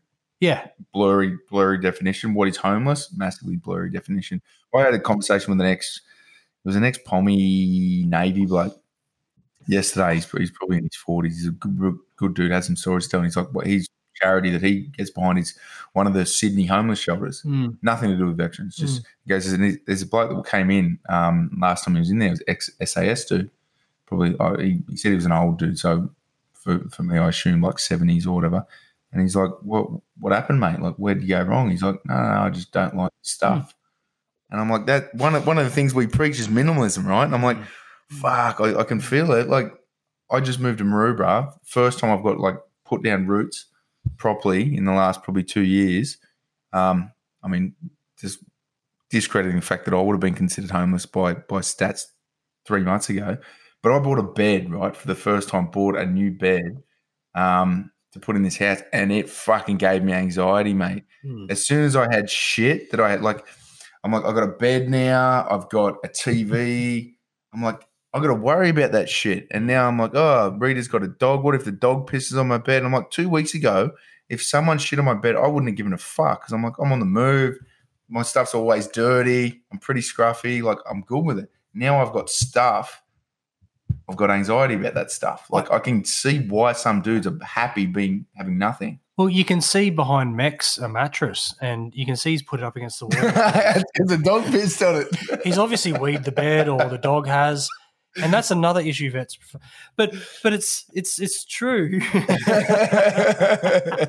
Yeah, it's right there in HD, Look at that. Oh, you, and there's a fuck.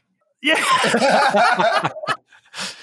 But yellow HD, and but again, my my brother who lives um, Central Queensland, the the guy who didn't join the army, he uh, he rang me not long ago. Goes, oh, there's a veteran in, a, in near a camping ground, um, just living out of his ute. I'm like, oh, go say g'day, and um, and give him my number if you want. And anyway, um, I spoke to him the next night. How is he? He goes, he's actually doing all right. I go, well, how's he going for homing and uh, homing, housing and what have you?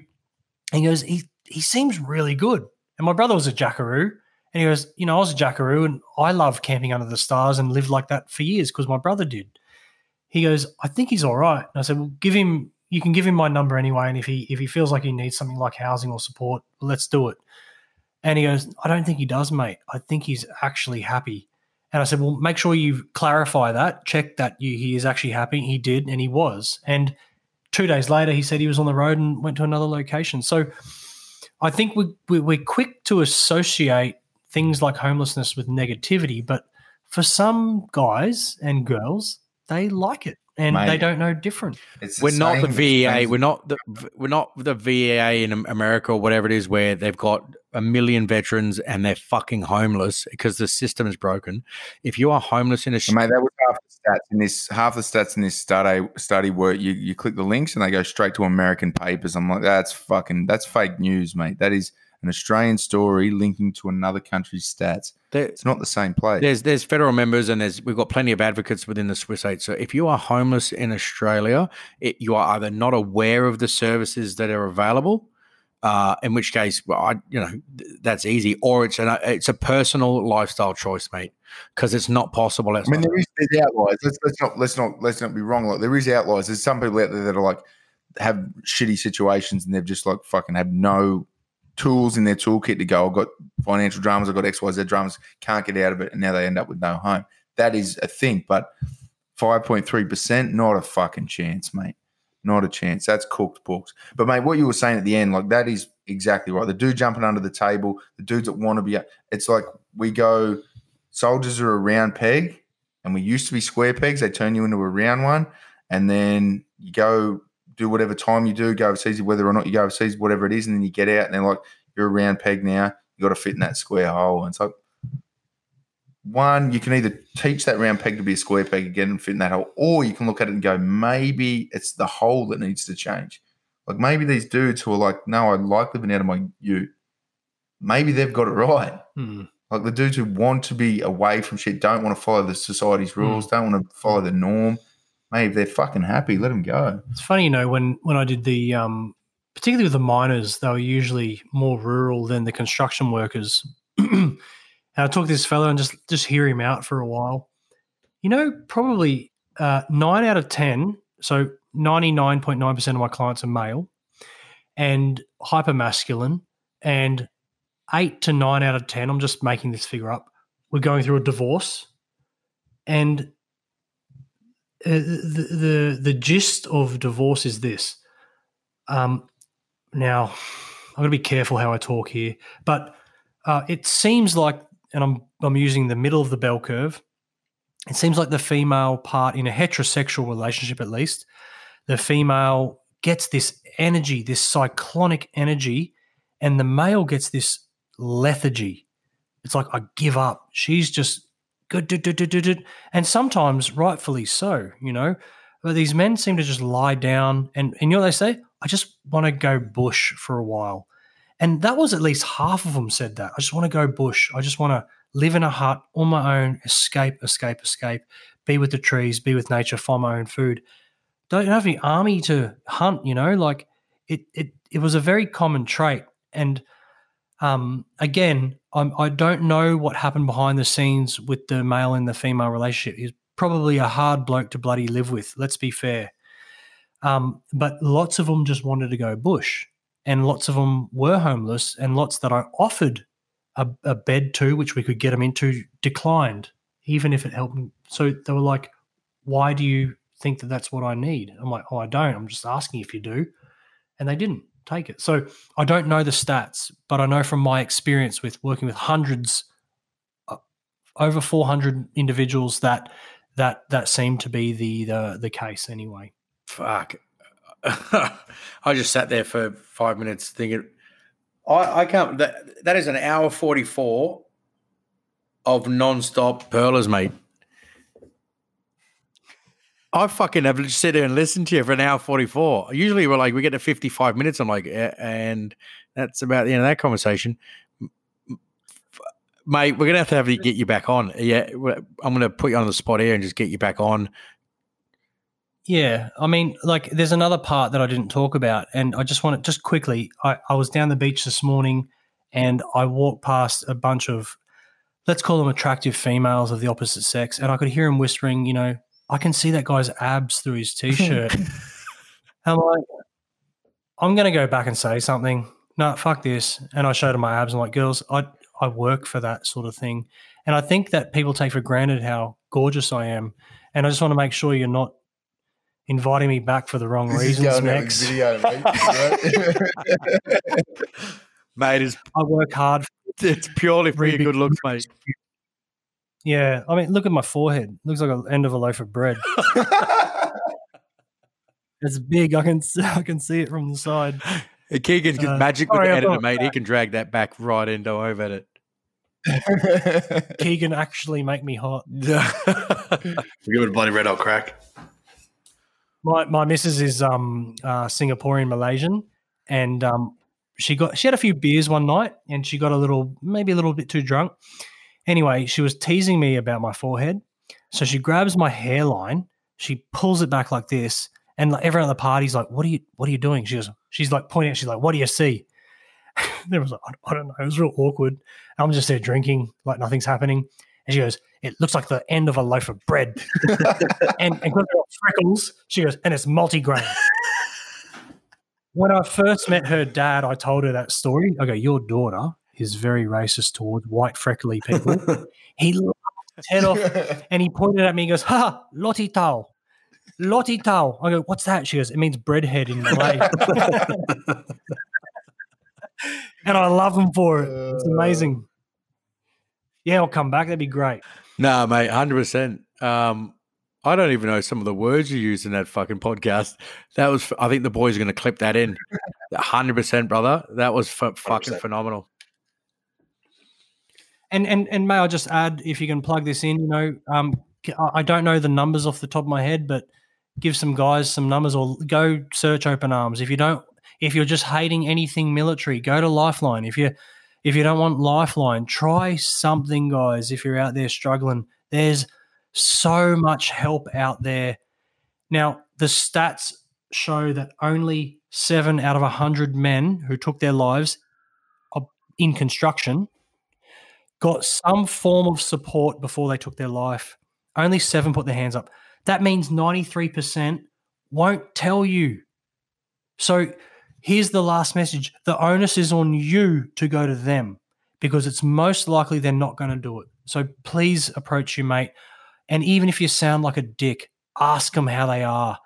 Have you thought about ending your life? Because it's a really normal thought.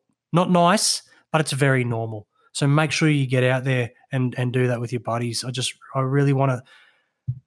COVID's bad, but we're losing you know eight males that we know a day. It's more like sixteen. So get out there and you know do do something. That's all I want to end on. Hope it didn't fuck your barbecue, but you know what I mean. 100%, bro. Good to have you on, mate. And uh, we'll chat to you later.